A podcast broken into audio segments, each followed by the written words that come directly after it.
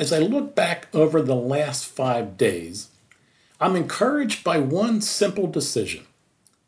Let me give you the whole background and then tell you about that encouraging decision.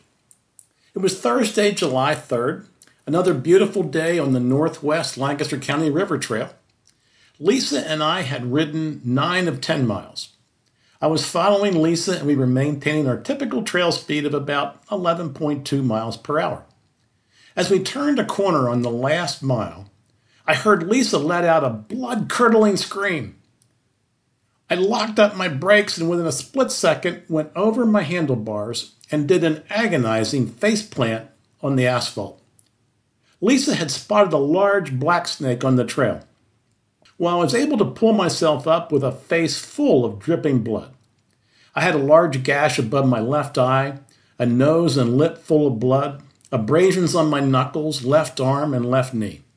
I held a hanky over my face as best I could as we started walking toward the car.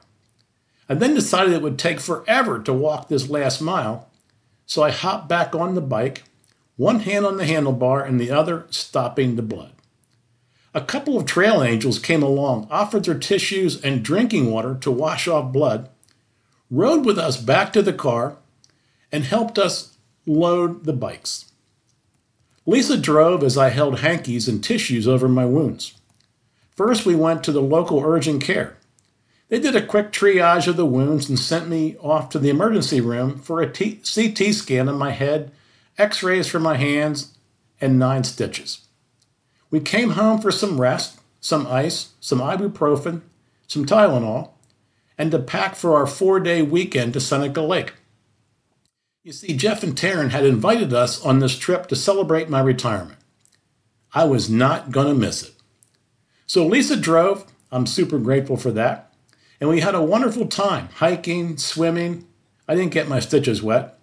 Kayaking, playing bocce ball, playing cars on the floor with Jacob, chilling by the lake as cool guys, watching a full display of fireworks around the lake, and capping it off with some celebratory sparklers. It was an amazing and life giving weekend. So here's the encouraging decision keep on going. Keep on going. As I look back over the last five days, the one encouraging decision I made was to keep on going. Keep on the bike, keep going from urgent care to ER, keep going to Seneca Lake, keep going hiking, keep going kayaking, keep going with the loving support of my family. So let me encourage you today. In whatever situation you're dealing with, keep on going. You might be facing this decision today or you might be facing it tomorrow. Do you quit, give up, fold, hang it up, throw in the towel, say it's no use? Or do you keep on going? Keep on going no matter what. As you think about that decision for your life, I have one more encouraging decision to share.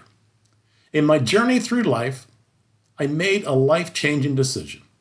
That decision was to trust, love, and follow Jesus Christ, the Son of God, the Savior of the world, the one and only true God who came to earth to love unconditionally, to serve humanity, and to die in our place. I made this one decision to place my faith in the one true God who offers us abundant life and eternal life, all from one encouraging decision. So, friends, let me encourage you to keep on going and have a decisively encouraging week.